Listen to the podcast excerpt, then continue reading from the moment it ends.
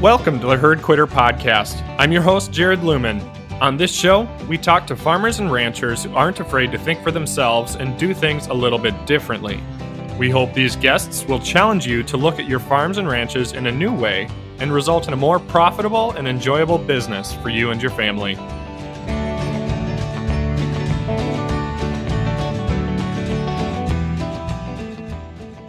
Welcome back to the Herd Quitter Podcast. Today's guest is Eric Barth, farm manager for Polyface Farms, uh, which, if you aren't familiar with them, uh, that's the Joel Salatin's farm. And if you haven't heard of Joel Salatin, well, you'll just have to look him up. Uh, but Eric was introduced to me by a past Polyface intern and a friend of mine. And I'm really looking forward to talking to, to him today and, and learning all about him and his role at Polyface and their intern program. And so, really, uh, I'm grateful. And Eric, thanks so much. And welcome to the Herd Quitter podcast. Hey, thank you, Jared excited to be with you. Yeah, no, me too. It's it's uh it's always fun to to talk to the, you know, I think I think a lot of people when they maybe think about Polyface and stuff think of Joel Salatin and they probably would love to hear his perspective. But I'm guessing from what I've seen and things, he's probably on the road more than he's actually on the farm, and especially in the a lot of the day to day operations and things. And so to get to talk to you about what's all going on, you know, in the on the farm, you know, behind the scenes. It's, it's something I've been looking forward to for a long time. So I'm, I'm really grateful. But maybe even before we get into the the farm and Polyface, talk about how you got there and what what your background yes. was and, up, upbringing to to lead to where you are today. Sure, that's uh, that's a fun place to start. Hmm. Well, I grew up second of a large family, and my dad was raised on a farm in southern Illinois, and so the agricultural roots were there, but in my early days, dormant. We we always loved going and helping grandpa out, bale hay or work cows. It was a smaller operation, but as I got into my uh, early teens, I enjoyed working outside, doing some big gardens, and getting into landscaping. And it was through uh, one of my landscape clients that I heard about Polyface Farms and Joel Salatin and started kind of looking up more and came across the first uh, DVD that they ever did is about a two hour DVD that Polyface uh, put out. And it was all the different enterprises, forestry, pigs, cows, broilers, turkeys. And I watched that thing straight through. I, it was kind of a, a crazy situation where I found this DVD up in some forgotten place of my dad's work attic and hmm. got a hold of that, watched that thing straight through and just set a fire off to learn more. And, and this guy just really had so much going that made sense. Um, having seen my grandfather's operation, my uncle was doing a lot of the, the equipment side of things, pretty conventional spraying and just normal GMO seed and stuff. I just really gravitated to the sustainable practices, the care and thought about the animals as well as the land, and doing it in a way that just you could enjoy and mm. um, you could see nature grow and and heal itself and just be transformed. It just really, just really caught hold of me. So I. Mm this was 2008 and when i found out about the farm i was past the when i learned about the summer program and the 12 month steward uh, apprentice program i was a little it was past the application date. So 2009 hmm. i decided i wanted to apply and see if i could come out for a year. I really wanted to see a year of you know the whole cycle of the of the farm. And so i applied in 2009 and uh, by God's um, direction and grace, I got accepted to come out in fall of 2010 okay. um, for their apprenticeship slot that was opened up. We we do the 12 month apprenticeship program, and then we have the summer. We now call it a stewardship program.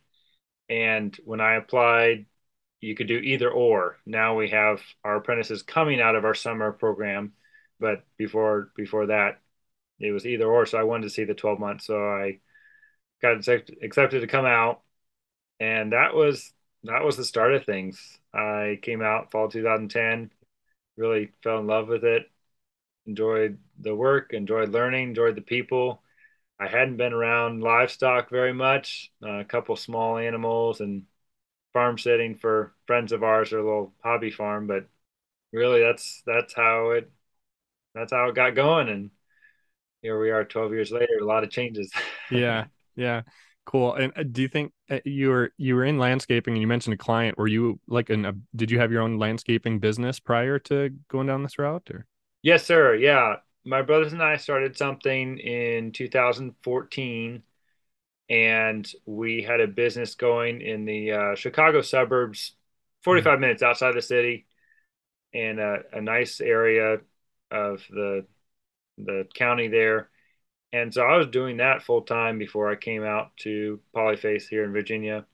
Mm-hmm. Really enjoyed learning so much there, and it and it kind of correlated with the farm work. I was outside working my hands, mm-hmm. working with customers, working with uh, clients' needs and preferences. And uh, yeah. my mom loved to say that we were the brawn for the homeowner's brain. Often they would be out there, but not quite sure what they wanted to yeah. accomplish or they couldn't accomplish it physically themselves but they wanted to be part of it so yeah we kind of had a niche uh, for a long time we stayed away from mowing just mowing grass we did you know custom you know flower bed work mm-hmm. and mm-hmm. planting annuals and just a lot of odds and ends got into tree work got some tree equipment mm-hmm. did some of mm-hmm. that and learned a lot i i enjoyed the pr skills that i developed I could really interact and and work with folks, you know, 40 years my senior and be really comfortable with it. So it, it was a very very neat experience and and so you you decided you wanted to you had a business going in the Chicago suburb. It sounds like it was pretty good working with family, and you left that to go to apprentice with Salatin Farms or with Polyface Farms. What was what was the draw, I guess, to leave what seemed like sounds like maybe a pretty good thing you had going that did kind of align with a lot of your your your passions and things you enjoyed to uh, what was it about the farm? And, and you kind of touched on a little bit earlier but that you know kind of mm-hmm. i guess as far as career path goes almost looks like a step backwards to some maybe. Sure. Yeah i think a couple of the draws for me was an interest in agriculture. I learned about the farm that was growing at the time there was land in the family that you know could possibly become available. My aunt and uncle had a, a 30 acre place and we weren't sure as they were aging if they would want to downsize or move into town and if that might open up something. They're closer to my grandparents at the time. So i think i kind of went into it thinking I want to test out this agricultural thing for 12 months and see what what I think about it, you know, what I enjoy about it. I always had thought I was going to stay in the service industry, mm-hmm. you know, landscaping or I did some construction as well. Never really thinking I would be drawn to something where you're producing a product.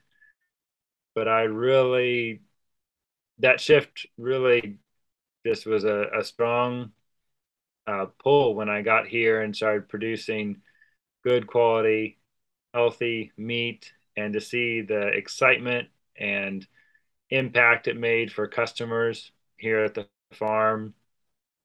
And I didn't have to travel all over creation making my money. You know, it was happening in one place, which was really cool. And you could really see uh, just a, you could see a progress um, on a piece of land, or you could see the transition and progress and even the animals growing up themselves.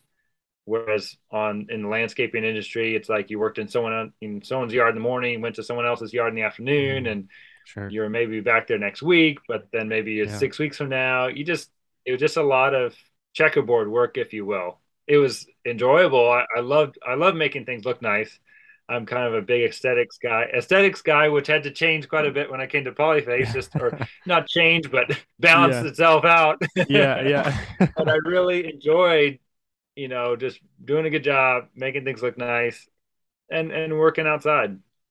The agriculture was more also realizing that when tough times come, you know, making people's yard nice wasn't going to feed, you know, feed me, put mm. food on the table or it wasn't going to provide uh, sustenance in any other way but cash and sure. uh, or monetary value. So, you know, if the if things got tough, you know, we we try to learn from history. If something like the depression or or whatever comes around, I think providing good healthy food was a little bit more viable long term. Yeah. And so that's kind of where where it led me. My brothers continued on the business for several more years, and it was a great thing through our high school and college uh, days. And then they've gone on to other things, so it's hmm. it's kind of dissolved and fizzled out. But it was a great experience for all of us. Yeah, cool. Uh, it sounds like it, and, and in a way, you kind of are still landscaping, just in a different way, and using livestock in a more natural system. So it's kind of kind of neat, and you, are enjoying the work and everything too. I, I love that. Oh yeah, yeah. yeah. Oh, I still awesome. get on my zero turn here at the farm. good, that's good. Oh man. Um. Well, well then let's let's. So you, you got in there. I want to say you said 2011 was when you actually started with Polyface. Yes, uh, 2010. 2010. Okay, 2010. Yeah. Uh, talk about that. You know, briefly that that first year, your experience there. Um. You know, and and how how it went. Absolutely. So I I came really with open eyes and open mind when I came. I joined the current apprentice at the time, and we spent uh, the winter in about a 350 square foot little cabin, which was just a, a, a, great time together. He was a, a cool guy oh, from oh, two of you in a 350 square foot cabin. yeah. Wow. Yep. Little yeah. kitchen, little bunk bed. That's it was impressive. like a bunk, pal- bunk house. It was really yeah. cool. That's cool. And I was really, really fortunate to spend the winter with him as I got my feet under me and learned the, the ropes of the farm and how things operated. Mm-hmm. We just got into the winter feeding of cattle and when I came, we were still finishing up the processing of the fall turkeys and getting the hoop houses ready for our layers and other mm-hmm. livestock. That first year, I tried to write down, like, journaled every day what I was doing and what I was learning. I worked with a team of mainly my fellow apprentice and other staff member that it was staying on after the summer, uh, that summer 2010, and Daniel Salatin and and Joel, and we just you know did a lot of a lot of things were were new to me. Both the apprentice that I was with that was there before I got there, he hadn't been through a, a winter season either at the farm, so we were both learn learning the winter ropes, mm-hmm. if you will. And so that had it's stressful moments and it's uh, learning opportunities as well as it's real fun times. The fellowship in the evenings, you know, gets dark early, so it's just fun to hang out and uh, do music or play some games or just talk. It was, it was awesome and kind of a like pinch me on the cheek moment when I would like be sitting there at the dinner table and enjoying conversations with Joel Salatin. And hmm. as the year progressed, and I just realized how influential he was and what a platform he had in the sustainable ag industry, I, I count it a real privilege to have had, especially that first year, such uh, contact and intimate time with him and his family and learning from them. Yeah. So we came to spring and a lot of a lot of new things started rolling. I was joined by another apprentice and my roommate moved on to his next adventure, and so both of us were new going through the summer. So that had its uh, challenges and and uh, new experiences for both of us, but we we made it through, and the summer crew came. So there's a lot of newbies on the farm that spring of 2011. Probably why it's led eventually to, like you said, where the apprentices now come out of the summer interns, so they all have experience, and you're not running yes, with sir. a crew of a crew yes. of rookies. We we we make mistakes here, but we try to learn from them. So that was that was after a year or two of that, we just saw some some kind of green lights or just directional lights to to change the program a little bit. Mm. And so now we have a little more overlap, and it, it really helps uh, with the flow of our, our course and the teaching aspect as well. So and maybe I should ask too, just for clarity, as you kind of talk about uh, all of the the work that you guys are doing and stuff. Um, maybe summarize what all goes on at Polyface Farms as far as the enterprises and, and the scale, as much as you're willing to share, at least maybe then when you started and, and mm, maybe where, sure. where you are today, we yeah. can talk about as well. But just to give a little context to the summer work and why you need a crew. Yeah. A lot of the people who probably listen to this are more family businesses with just large scale commodity agriculture was just less labor and you're talking crews of people which is different than maybe a lot of folks listen to so. Yes yes absolutely. So the the farm operation when I came um, consisted of uh, basically two apprentices, which are 12 months here for 12 months, and the Salatin family, and then we had two or three um, subcontractors working rental properties. Mm. So they were typically folks that had gone through the program and then we're stepping out on their own to run enterprises underneath the Polyface umbrella. Mm. So, depending on what they brought to the table, they may own their own animals and buy their own feed, uh, poultry specifically, or they might be just being paid for the labor and then get get uh, paid when the birds are processed. So we had two or three subcontractors, and the two apprentices and the Salatin family. When I came, we had three, four rental properties at the time, and that was it. So we would go out to those rental, uh, the rental properties occasionally just to help with big animal moves or to bring in swap groups of animals. Uh, our pig, our pig operation, they're out on pasture for you know four or five months, and then they're up to slaughter weight. So we got to pull them in and send out a new uh, mm-hmm. batch of piglets and poultry. Same thing. Bring in the the processing, the birds for processing, and new chicks go out to pasture. So I was on these other farms uh, relatively often, but that's what it was like when we when I came, and then we had a crew of, I believe it was eight or nine that first year of mm-hmm. um, stewards or interns uh, at that at that time and so their their I guess goal, if you will, or or why they had the summer program was a to follow our mission statement by duplicating the prototypes that we have throughout the world, and so as part of an educational process. Mm-hmm. But it mm-hmm. also was uh, for a workforce. But the new labor does not come cheaply. so yes, it wasn't like a paid position, but we put a lot into them. And so we felt really strongly that it balanced out the educational part, the learning that they got, and then the labor they uh, returned to the farm. And as Joel has often said, you can't Google experience. Mm-hmm. And that is so true when you're learning something like agriculture where you really have to have your hands in it. And you're going to make mistakes. You're going to mess up here and there. So giving someone an opportunity in a field occupation that they have know nothing about, but they're able to physically put their hands on it, make some mistakes, and learn from them has a high value. It's kind of to put a number to it, but it's it's uh, really valuable. It, hmm. And so we we see a lot of just uh, benefit to giving the hands-on experience. And so the summer crew was was that for the farm and provide the extra labor when we were doing all the processing, making the hay. A lot of the tour side of the farm, just visitor public face of the farm really kicked in for the summer. So events were going on or tours and things like that. It's just nice to have that extra labor around. Mm-hmm. But that's that's how it was. And so we we did wholesale to restaurants and some retail stores. We were selling through the buying club, which were neighborhood drops. that we we went to every couple of weeks uh, within four hours of the farm.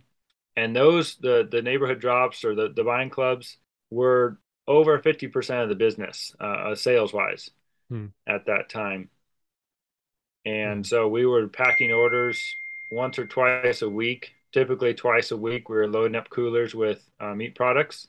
And our delivery driver was on the road usually four days a week two for restaurants, uh, two for the buying clubs, the neighborhood drops, and I just yeah I remember a lot of lot of packing of orders, a lot of lot of meat being moved around, and that that's the, the polyface I knew when I came here. Yeah. So so you and and these other stewards and apprentices, you were doing everything from moving chickens, moving hogs to packaging meat, processing chickens, everything pretty much sounds like you had a delivery driver, but the whole process, not just uh, you know, one thing or anything. You you, you were doing it all. Yes, sir. Yeah, we yeah. Pro- we processed all our poultry here on farm. The hogs and beef were done at a USDA inspected processing facility, mm-hmm. but then the meat was brought back. It was inventoried, and we pack the orders. And so, it is cool in, in an operation of this size, and especially for our summer staff, summer uh, stewards, to be able to do so many things. Uh, mm-hmm. They're not just out every day moving cows, um, or they're not always processing poultry. We give uh, we're able to do a, a, wide variety of experiences and and provide a lot of learning opportunities mm-hmm. and just hands on getting it getting it out there yeah. and doing it. Yeah. Well, we'll probably get more into where we're where we're at today, but uh, I kind of cut you off there in the middle of your year. Is there any more kind of highlights to your kind of beginning year there as you were figuring it all out for the first time that you want to cover? Um, no, it just it was all knew, all new to me. I mm-hmm. was just all in. I had been around the chainsaw and forestry stuff a decent amount with my business, so that was that was fun to have a little bit of a handle on that. But to see how the farm was using the forestry skills and husbandry to increase you know the value of woodlots or to open up for pig pastures that was really cool to see it wasn't just chopping down trees just for the sake of chopping down trees. It was it had an end goal in mind. And then to be able to utilize everything that we took out, either chip it for carbon for our winter bedding, saw logs run on the sawmill, um, then anything between saw logs and your your treetops, you chop into firewood. So that was that was really a really cool cool thing. I love running equipment as well, and so being able to do that on a larger scale was uh, was an awesome experience, and I gained confidence coming from the Midwest. I had to get used to the terrain out here, and so that was a, a learning opportunity, being comfortable with tractors on hills and and whatnot. But it was a good good good time. I I wouldn't uh, trade that first year for anything. Yeah. Oh, that's awesome. So at the end of that first year, then you, you had talked about an uncle, aunt, something like that, a farm that may become an opportunity. What what were you thinking at that point? Was it still contemplating going out and doing something for yourself, or was you pretty confident you wanted to work with with Polyface?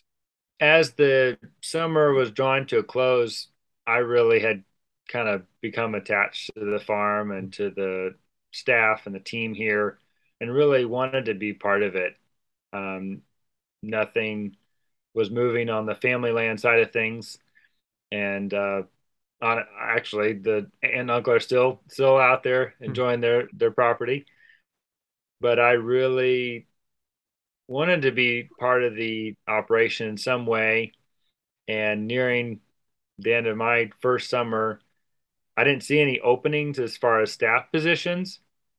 So i wasn't quite sure what was going to work out. There weren't any contract farmer holes to fill and um, anything of that sort but uh, Daniel Salatin came to me in August, and he was getting to the point where being a young dad himself with three kids and a wife and just the family business growing, he's like, he came to me and he said I could really use some kind of assistant manager or farm manager and wanted to see if I'd be interested in the opportunity. And I just, I, I couldn't resist, you know, smiling, I'm sure, but I was, pretty excited and humbled that that they would uh, offer me the opportunity to stay on in basically a new position. There wasn't wasn't anyone doing quite what he was interested in in doing as far as being his assistant, and so I, of course, said yes, and we got rolling with that. And over the last several years, have kind of refined what that assistant manager or farm manager position look like and took on some specific uh, roles.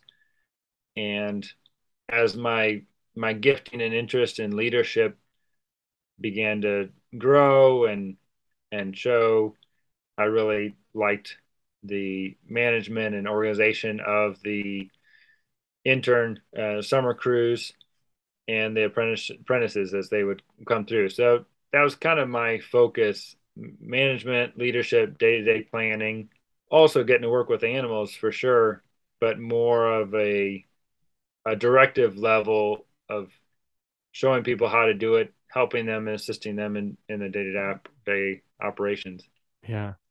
So that's something I, I did want to I wanted to talk about is the managing of farm interns because I I think it's Gabe Brown's book Dirt to Soil where he talks about a lot of the headaches that came along with managing some interns. I think mm-hmm. you you mentioned mm-hmm. it earlier. You know, free labor isn't free necessarily, or something like that.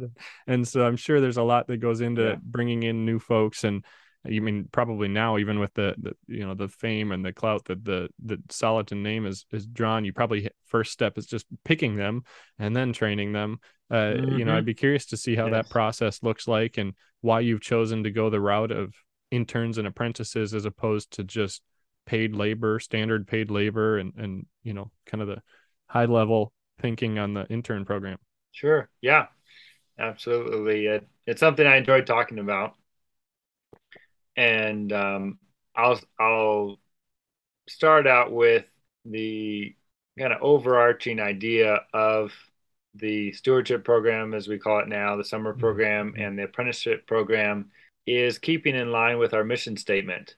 Part of our mission statement is developing economical and sustainable prototypes and duplicating their use throughout the world. And so being able to teach people how to do what we do here at Polyface is the reason for having the staff situation that we do. Yes, many people have asked us, why don't you just have um, paid labor or, or full time staff? And in many ways, it would be easier. Uh, there's there's a lot of challenging times and headaches that come from always having new folks come in and and new hands on the equipment and around the animals. And so I think it goes back to we want to educate so that there are many polyfaces around the country. Mm-hmm. That it's not just one. Joel's not trying to build a big empire. He wants it duplicated um, in many different, you know, areas of the of the world, and starting with backyards if that's all you got to start with. You know, going on up.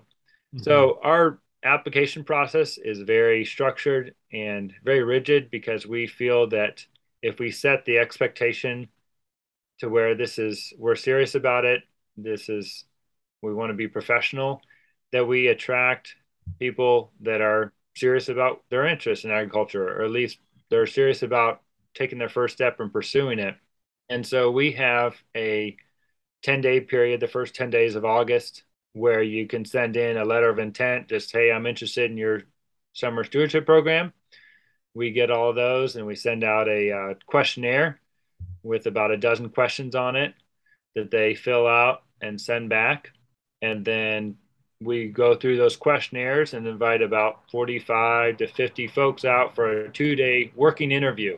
And that working interview we feel is just really really critical to be able to see people um, in person and they have to get here on their own dime but we really roll out the red carpet. We pick them up from the airport. We drop them off to the airport. They uh, room and board. They you know mm-hmm. stay on the farm. They eat awesome food with us. We share conversations and we work together.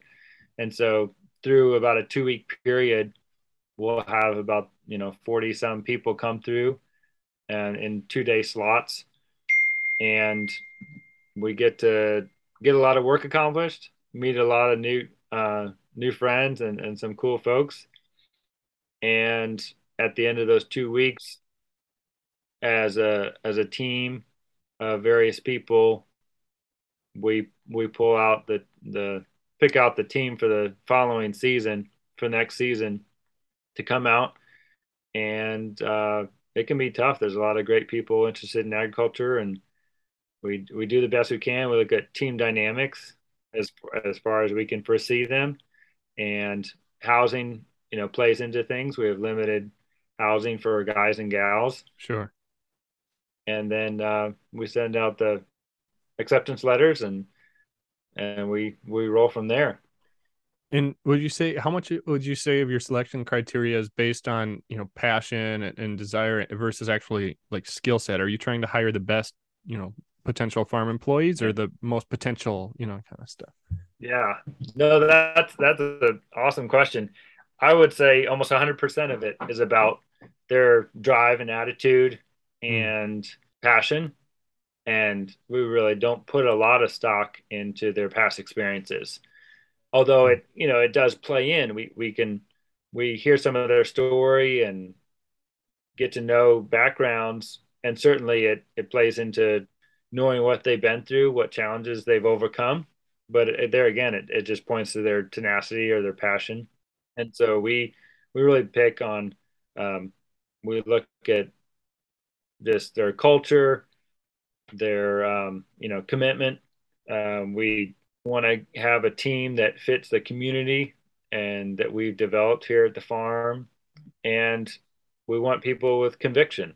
And so conviction about what they desire in agriculture and desire for their future, it it plays in a big part there. So it's not necessarily their their past experiences, although that can be you know helpful to know. I like that. I I don't know. I guess I've hear hear probably a lot of times they talk about you can always train tasks. You, you can teach people how to do things, but you can't teach mm-hmm. character. You can't teach responsibility, and so that makes a lot of sense yeah. and and and why you choose for them. But um, so you get them the fall prior. They come out the following this like spring for for a summer season. What's that? That you know what? How do you there's a ton of things going on. How do you divvy up yeah. roles? How do you train them and, and talk about that? That's probably yeah. a pretty crazy, hectic few weeks. Cra- crazy is a crazy is a good word for it, at least to start with. it can be, uh, oh, just just think about you know trying to jump on a moving train. it can um, it can be a fun ride.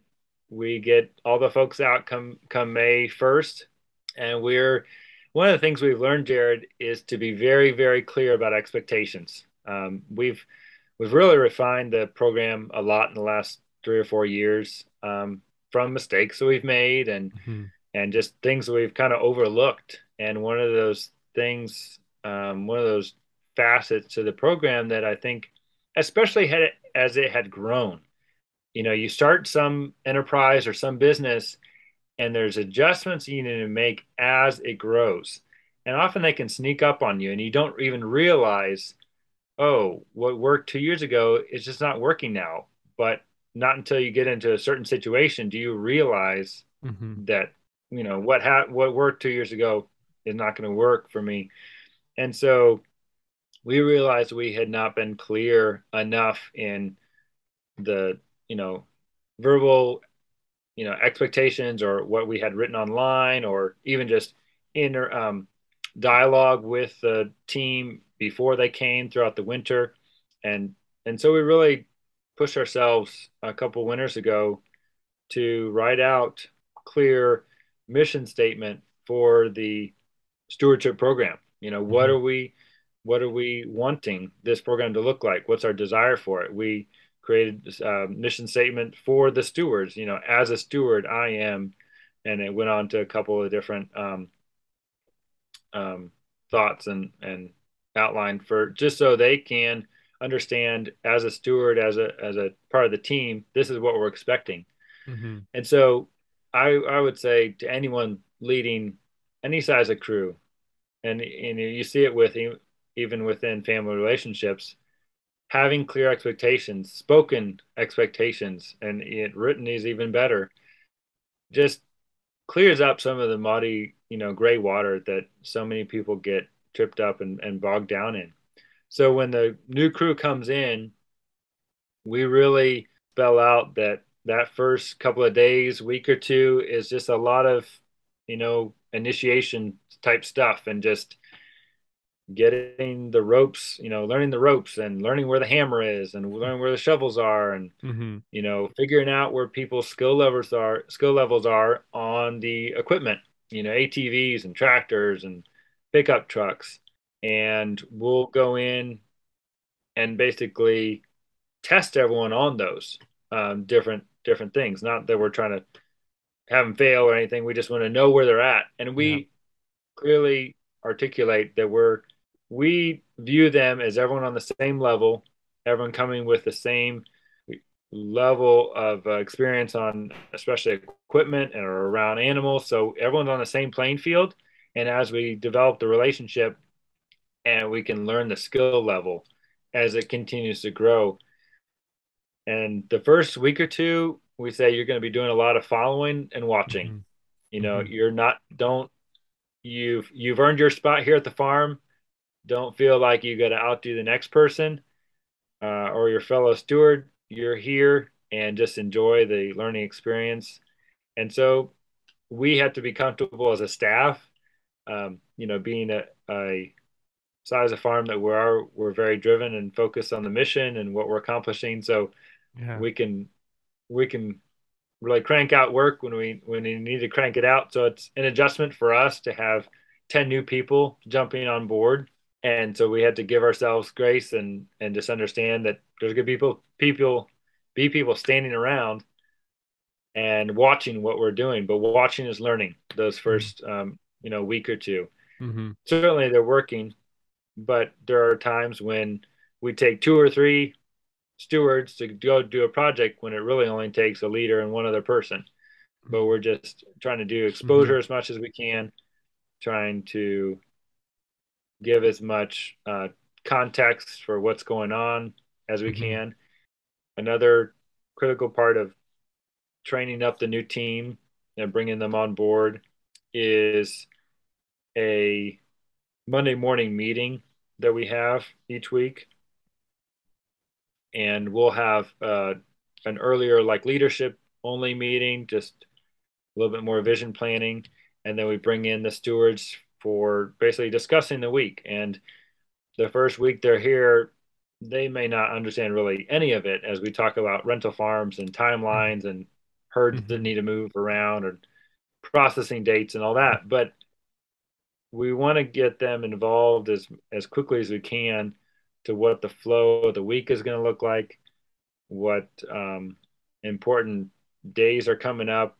Maybe it's like a, a tour related, or it's a processing deadline or it's you know the weather's turning good or we're starting to make hay whatever it is that monday morning meeting is really really critical for just getting everyone on the same page and creating again a clear vision we need a vision every week just like we're trying to you know lay out for them for their summer and mm-hmm. it's really it's really neat to have them part of that to get them acclimated to what's going on even though it'll take a little bit. It's a little bit over their heads, you know, at first, but as they get to know the property, the farms, the layout, they buy into it as their own, and yeah. then are able to give feedback even as the as the summer goes on. Really, wow.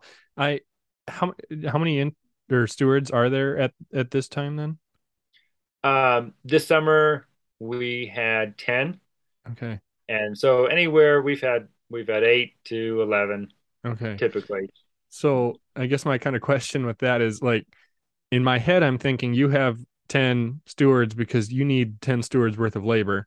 And they come in and now not only do you have 10 people worth of labor, but you're also pulling your labor base, the apprentices, and you yourself away from the work that needs to be done to teach them, kind of a stuff. I mean, do you start slow in the season with less, less? You bring them on before you know the chickens all come, or how are you?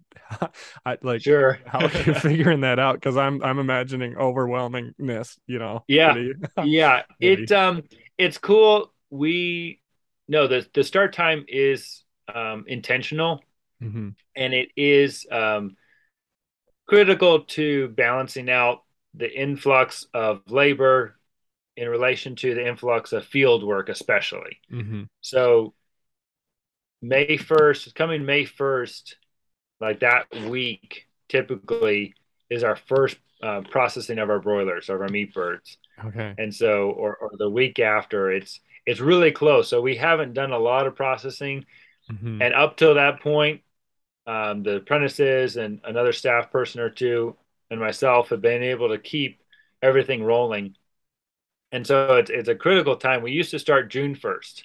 Um, this kind of an interesting backstory. We would start June first because we were trying to accommodate people graduating from school Sure. and, and graduations and all that stuff. And a couple years back, it's it's been several now. We just we were swamped. I mean, by the time June first came around, it just Yeah. felt like we were barely treading water. hmm And another thing that we saw every single year, you get this uh, group of folks that some of them are used to the physical outdoor work, some of them are coming from an office job, all all over the board, background wise. You throw them into 10 hour days and 80 degree heat and hmm maybe tossing bales on a trailer, hmm and we just have people really struggle physically with it. And so moving it back, even though it changes uh, sometimes for the end of school and people graduating and want to get out, um, we just really enjoyed a slower pace start, starting May 1st. And people were able to get their feet under them before the, the heat really cranked up. I mean, Sure. last couple of springs, it's been really, really late. Like we don't have Yeah. hardly leaves on the trees in May. Mhm. Um, that's probably you saw snow on the ground almost up there. Yeah. yeah. Some years. um, Yeah. But uh, we we really enjoyed the the benefits we saw coming from starting earlier, and we still had you know same amount or or more applicants. So people are just if they're serious about it, they they made it happen Sure. if they were in school or whatever. Yeah. And so it did happen gradually. It Okay. it was a better um, setup for us in that Yeah. way. Uh, that makes sense. I mean, we've never done an intern program, but uh, since I've been home to farm, we've had two. They're called MAST students in Minnesota Ag Student Trainee Program or something. They're international students that come to the farm, and I think Sure. about they they usually come about that same time in May, which is when we got calving, we got planting, we're trying to haul manure, whatever we have from winter. We're you know we're we're Mm, crazy busy, and to try and figure out how to appropriately like, tr- I mean, and especially with your stewards who are maybe coming in as you know to be educated like you talked about it I, I don't know what you know if there's compensation or whatever they're coming in to be educated and you if you can't i i we've felt and I, I guess I felt like I don't know if we're doing a, a good job of really training them and teaching them in the way that they should be because they're getting thrown in in the busyness. So it makes sense that you can you can do it a better job for them and for yourselves. I mean, so that when the busy season comes, that you actually you have better trained employees, you know, and better mhm, trained stewards to to bring them in early. That that Sure. makes a Yeah. tremendous, you know, that makes a huge difference. I'm sure. Yes, it, it did. We the first year we did it, we really saw just how nice it was. It was Mhm. easier on us. Yeah. We could take more time, and so we have um, Thursday mornings because of what's going on at the farm. We usually have a time where we call shop talk, Mm. and it's each week we kind of work on a progression of just uh, training, and we like to, you know, we start out with simple stuff like where everything is in the shop and then you start talking about how to use it properly you know just hand power tools and trimmers and you know where the mixed gas is and where the max mixed gas should not be and um, Sure. all of that stuff so every thursday morning it's either kind of educational training or those are often days where we we do a couple little like half day field trips to other operations or Mhm. other folks that are part of our team, our our feed mill, uh, a, a, a collaboration we have with a dairy, um, and and things of that nature. So our, Mm. our investing in your team, I feel, is really critical Mhm. to keeping them engaged, showing a commitment on your part, Mhm. and safety and efficiency on our part. You know, we how to Yeah. hook up gooseneck trailers and uh, work, you know, work cattle all those all those different things.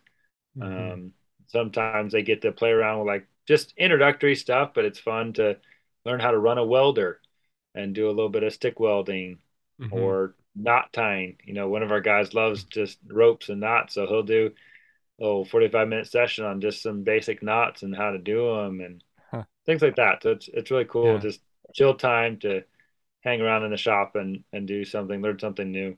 That is cool. That's that's really cool. I like it. Um, so when you're you talked about your kind of those first few weeks kind of sensing out where people are at what different skill levels what interests do you adjust training or their summer? Do you adjust roles and responsibilities based on that or do you try to give everybody a pretty broad education of every role on the farm every animal species everything you know or, or do you kind of divide you know and, and, everybody gets a specialization for the summer? Yeah. No that's a good question um, one of our one of our mottos is kind of uh, under promise, over deliver. And so we do the the summer crew knows that they're really going to get into a lot of poultry work, but we plan on them getting a lot of exposure to every other aspect of the operation. Mm-hmm. Um, and everything from inventorying meat to working cattle to hauling hay. And uh, so I think one of the the the two uh, ways and and tools that we've used to do that is we have after the first week of just acclimating to the surroundings and what's going on we start, uh, start a tour uh, schedule a morning tour schedule. And so we've figured that out and worked out where you're on a certain enterprise for that week and it gets it gives us continuity. It gives us um, excuse me accountability. If we go out and check on an enterprise one of us leadership and we see something needs to be adjusted or corrected we know who to to go mm-hmm. to or we can track them down. We know who did it that day. Sure. And so that's really awesome. So every week they rotate. So one week they're pulling the broiler shelters for a week and and feeding watering the birds and they keep their same row we have typically uh, four rows of, of 10 shelters each so we have four of the stewards on that for the week. And it's just nice to know, you know, hey, Tim, we're going to be, you know, pulling your birds for processing tomorrow. Mm-hmm. So mm-hmm. this morning, don't feed them as much as you normally would. We, we like them to be out of feed at uh, 24 hours before mm-hmm. processing. So it's just nice to have that uh, connection and that consistency. And we'll, we continue that tour schedule all the way through the season. And, um, it's really really helped a lot with getting giving everyone rotated so you get on all the enterprises and some of the uh, chore slots also have like extra stuff tacked onto them and it's just our way of of giving everyone um, equal time on the different enterprises so one person might be on pigs for the week so he's doing a lot of pig work, but he's also got on Thursdays, say he's the one that helps with some inventory of the meat. We just tack that inventory job on for the pig person because it just works out with our schedule. The they all get to go on one of our delivery runs. And so we pick a chore slot that just fits with that well. And so like we can easily cover for them because they they usually leave early in the morning. So that week whoever's going on the friday run we just know we had to cover th- for them. But it means everyone gets to go on that run. And so we cycle through you know eight ten weeks everyone's gone on a run. So we we we put a lot of things on that chore chart which um, some don't get done or don't happen every single morning, but at least it gives it a place on the calendar, if you will. And so we make sure we don't miss it. The other thing we developed a couple years ago that was really um, cool um, after going through a season and having one of our summer staff move on to a contractor position, um, his first spring on the farm, we found out he never had prepped the brooder during his summer uh, stewardship time.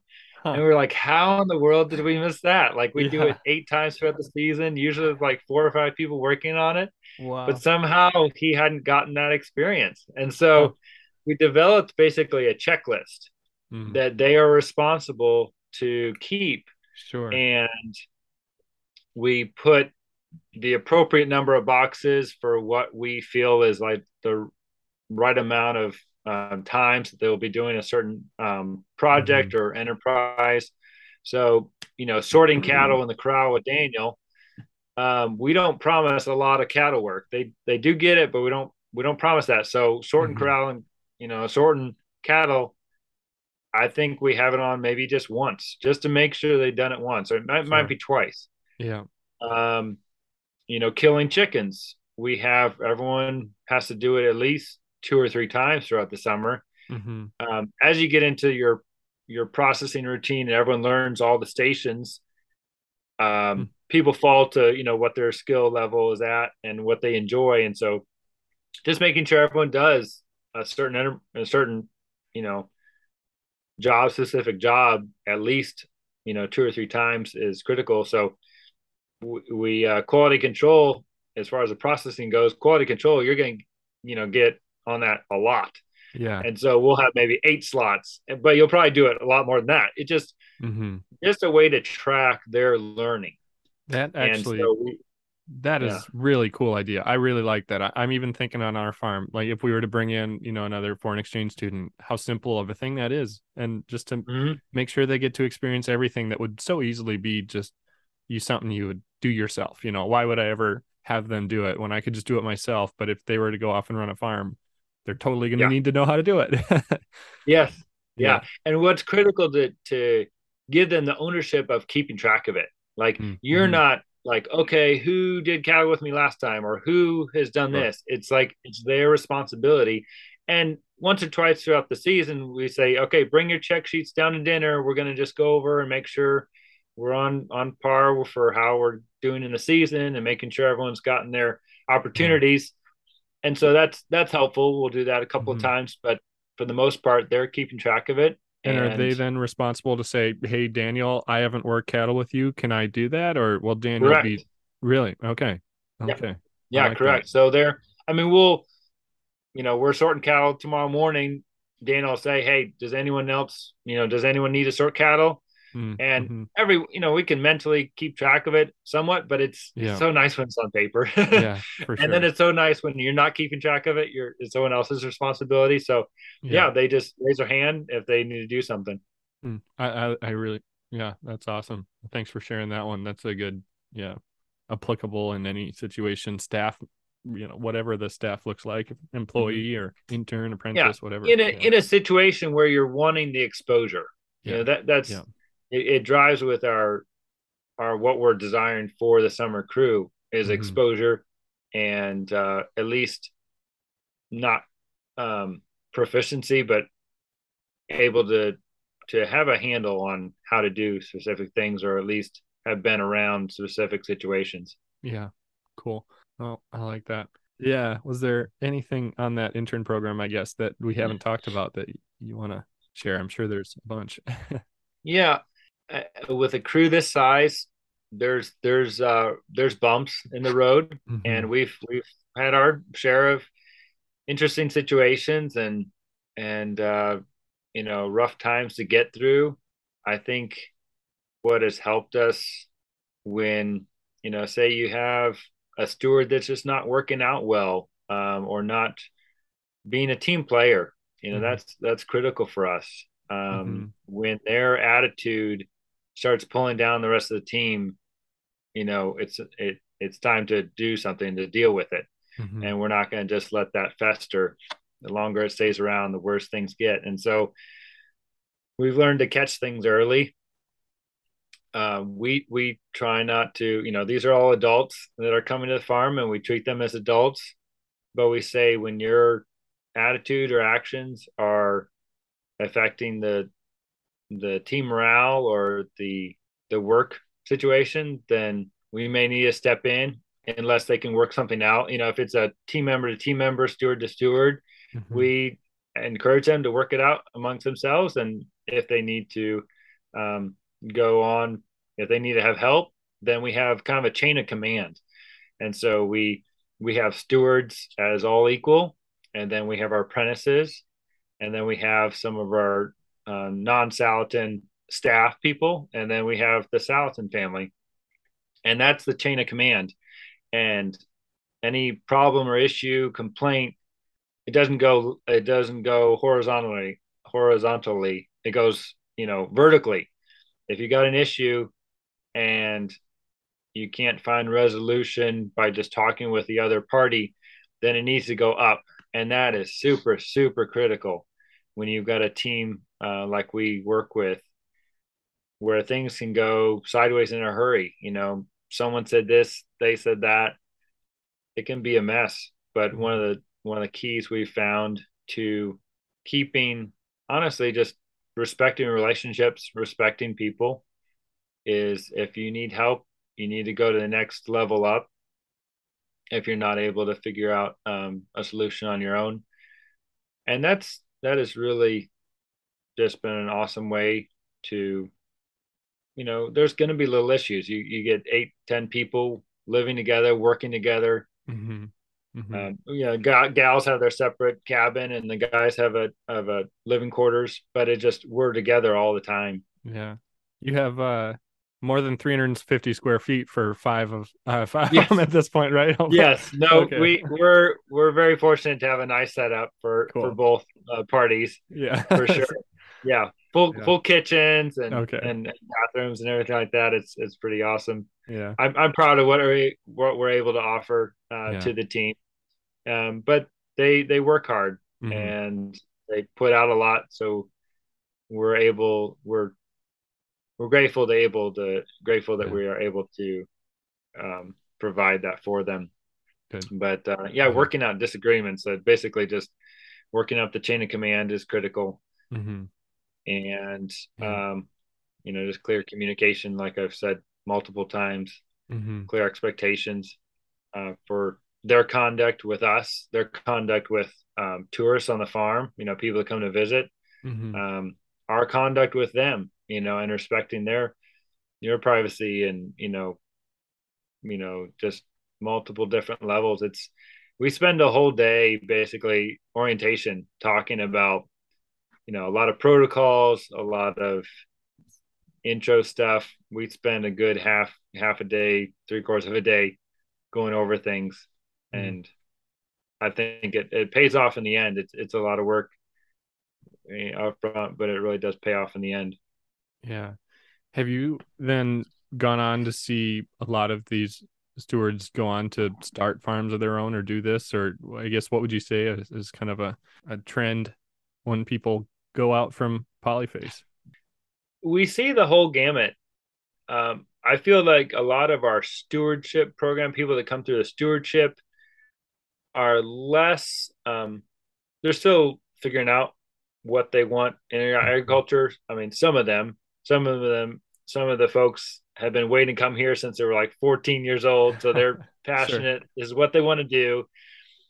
It just it's a wide uh, variation of you know next chapters that that folks have some people just want to get the experience to be a more educated um, consumer okay. and they just want to support local farms and um, we've we've had you know, everyone from hollywood movie editors come through to wow. you know children's librarians to like semi-professional figure skaters and you know they haven't gone on to run their own farms, but they've just appreciated the education on food and how it's grown and yeah, have a better respect for it. We feel uh, there's more of a draw or more of a tendency for our apprentices to go on and be involved in agriculture more full time mm-hmm. um, than the stewardship program. Uh, either running a contract for uh, farm for polyface or going back to family land or just going out and starting their own thing with some lease property or a mm-hmm. relationship mm-hmm. that they developed um, with someone. We also have fo- some folks go on to just another experience. Um, either they want more cattle experience, so they go, you know, uh, we've had a couple folks go to Greg Judy and and work out with him for a year, or out west to uh, Alder Spring Ranch, mm-hmm. and that's a that's been a cool experience to see folks go out there so sometimes it's just kind of a launching pad. This is their first intro to agriculture, and then they want to learn more or learn something more specific. Yeah, and they move on to a, a, a learning educational experience like that before starting their own thing. So I would say out of our apprentices, I would say over 50, 60% are full time in agriculture. Mm-hmm. Um, the folks coming through the stewardship program, it's probably more like you know 40 50% maybe even low as 50 as 30 sometimes mm-hmm. like stay in full-time agriculture um, beyond the stewardship program oh that's still pretty good uh, percent i guess to to stay in the industry. That's pretty awesome. Yeah it's, it's really cool to see him yeah really cool. And I, and I had to chuckle earlier when you were talking about the things that they get out of the uh, experience. I i think i probably know four people who have gone through the Salatin program, and every one of them are married to somebody else that they met there. So that's another benefit. it seems like that seems to come yeah. out of the, uh, the, program. I don't know if that's a hundred. That might be a higher ratio of people than than go on to be in agriculture. that is that is a, a fun uh, subject of of humor and uh, and and joking around here sometimes. Yeah, yeah. it happens. You get like minded people together. Yeah. And uh, I am one of the blessed people in that guilty party. I met my wife here. That's awesome. Uh, she was part of the first summer crew that I work with, and uh, hmm. yeah, we got married in 2013. Oh, that's that's super cool. Yeah, well, like you say, when you get Christians and agriculture who are, you know, people who are, you know, good uh, Christ based yep. organization. I imagine almost everybody coming through the is a is a Christian and has that focus on faith in God, which is cool. And then you combine that with a passion for agriculture. That's a relatively small group. So you get them together yeah. and that's a good, yeah, good people to be around. It, it yeah, many, many, many of the folks coming through have a, a, a faith background, but not all, you know, have um, a similar faith to like the Salatin family, but we, I I really think that's cool. I mean, mm-hmm. we we love just getting folks from all different kind of backgrounds as yeah. long as they're committed to learning, as long as they're committed to being part of a team for a season. Sure. It's it's so fun to learn from folks that you know have been around the block on different circles. Mm-hmm. And so it, it's um I just want to say it's not a prerequisite by yeah. any means oh, yeah. to to be a person of faith or anything like that, but it's it's fun to learn from each other and to have that eclectic background on the farm. Yeah. Um, it's it's it's cool. But yeah, it's you just get people with the same passion and yeah, and things happen. yeah, yep, no doubt. Well, I we're already over an hour, and I know you're an hour ahead of me out there too. So I want to respect your time tonight. Is there anything that I haven't asked about that that you think would be really important to share here before I I ask my kind of quick rapid two wrap up questions? So sure, yeah. Um, trying to think. I guess I didn't I didn't uh, talk about what the farm is like right now, oh, like sure. current state. You know what our operation looks like. I could go into that just a little bit real quick if you yeah, wanted to. That'd be great. Yep. Yeah. So so 10 12 years now after being here at the farm, I've seen a lot of changes and we have added um, several rental properties. Um, we've lost a couple. We've moved off of two or three that in my time here, but we've gained several more. It's amazing how people in the last two or three years, especially with COVID and, and stuff going on, and people realizing how important their food is, well, the connection to food is. We've had folks moving out from other states, buying property almost as just a security thing, mm. but they've known of. Polyface and they want us to run it. Wow. So we've had three or four farms now in the last two years bought by people coming from California, Texas, you know, Florida, and they they don't want to run it themselves, but it's kind of a hedge or an investment. And sure. they ask, they come to uh, Joel and want Polyface to operate it, which is is pretty wild. So we've yeah. we've been basically given, you know, we work out a, a lease agreement, a rent agreement, but these properties come to us, and it's it's pretty cool to be able to get um, that kind of situation where we can put a lot of just nuke it with love, as as someone has said, just put the time and energy into fencing and water line and you know even compost like fertilizing with compost in situations where we can do that and um, affect more land with proper grazing proper management and so we've we've gotten a lot of uh, rental farms We've also added more team members as the business has grown. We have a full time mechanic and kind of a maintenance guy. We've added a delivery driver or two. We've also we've kind of split up some of our deliveries so that no one's on the road like 40 hours a week. Mm-hmm. So it's split up between two or three people now.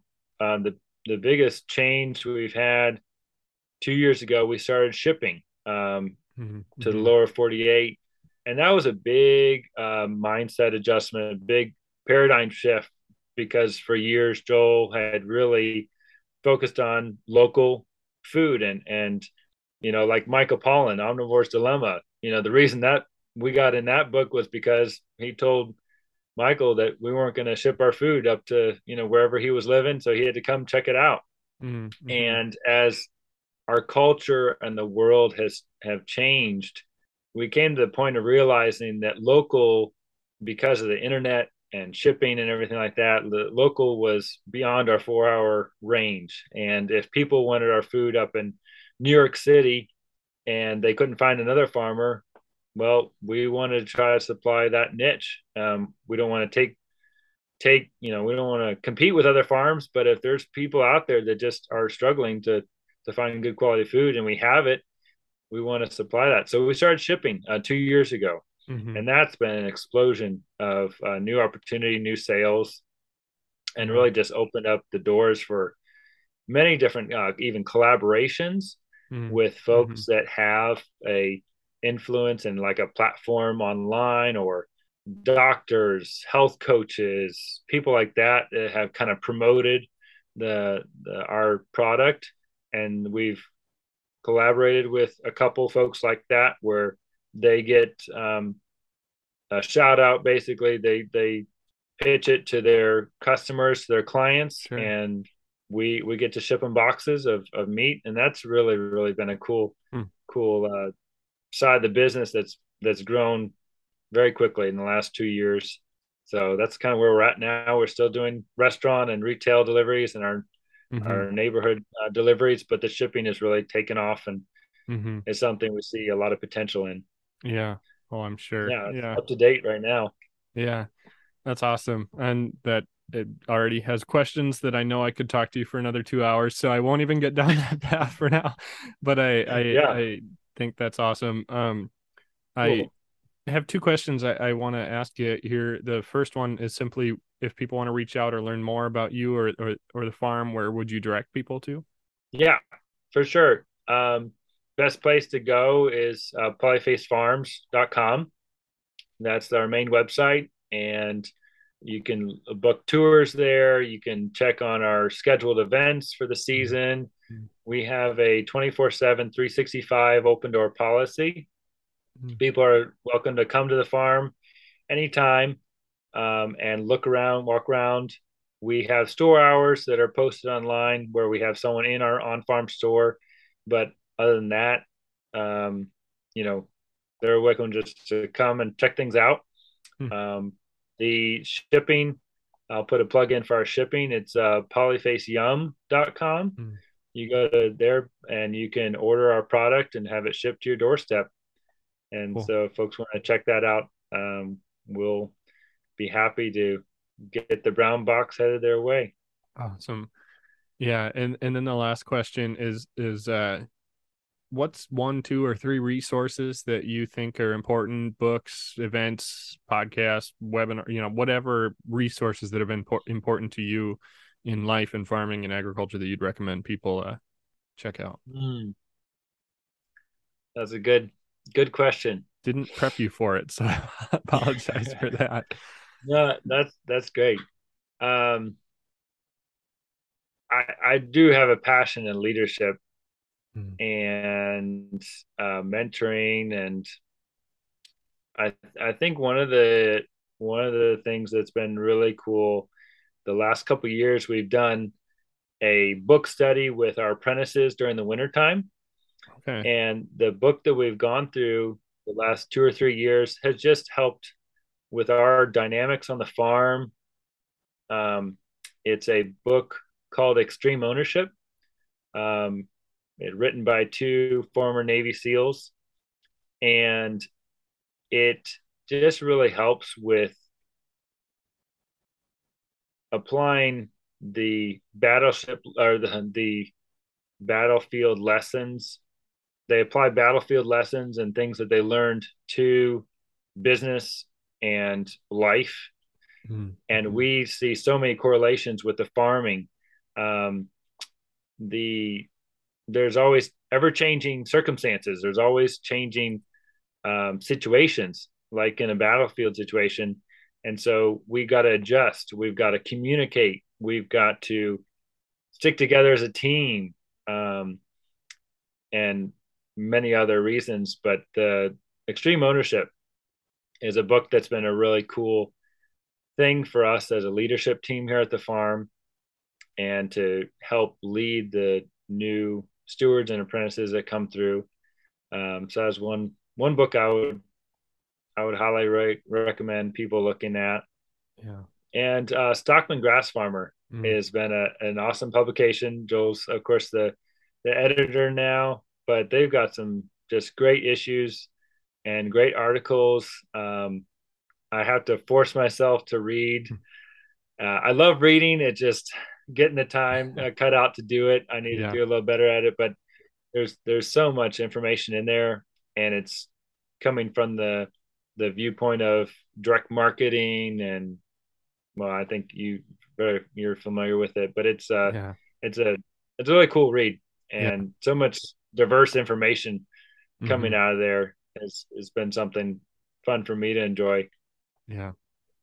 Um, yeah, cool. they, those two come to mind off yeah. the top of my head. Yeah, no, those are great. Stockman Grass Farmer is is a good one, and I like keeping tallies on some of the the more popular ones. That one's right up there, along with a lot of Joel's books. But Extreme Ownership is one that has not been said yet, so that's that's awesome. I I always love doing this because you never know what resource you'll have never heard before, and that's that's one I'll cool. have to check out myself. So that's great. Um, but thank you so much. I, I really appreciate it. I I think that was a, an awesome you know there's so many different paths we could have gone down but the intern thing is is a, a you yeah. know i think just it's a shotgun effect right? Yeah yeah that's right.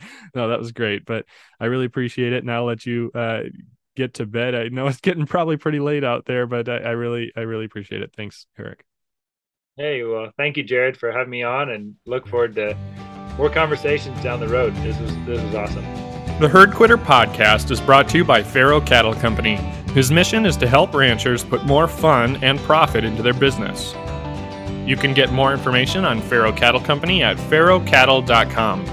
And if you enjoy what you've heard on this podcast, be sure to subscribe and check us out on Facebook and Instagram at Herd Quitter Podcast or at herdquitterpodcast.com.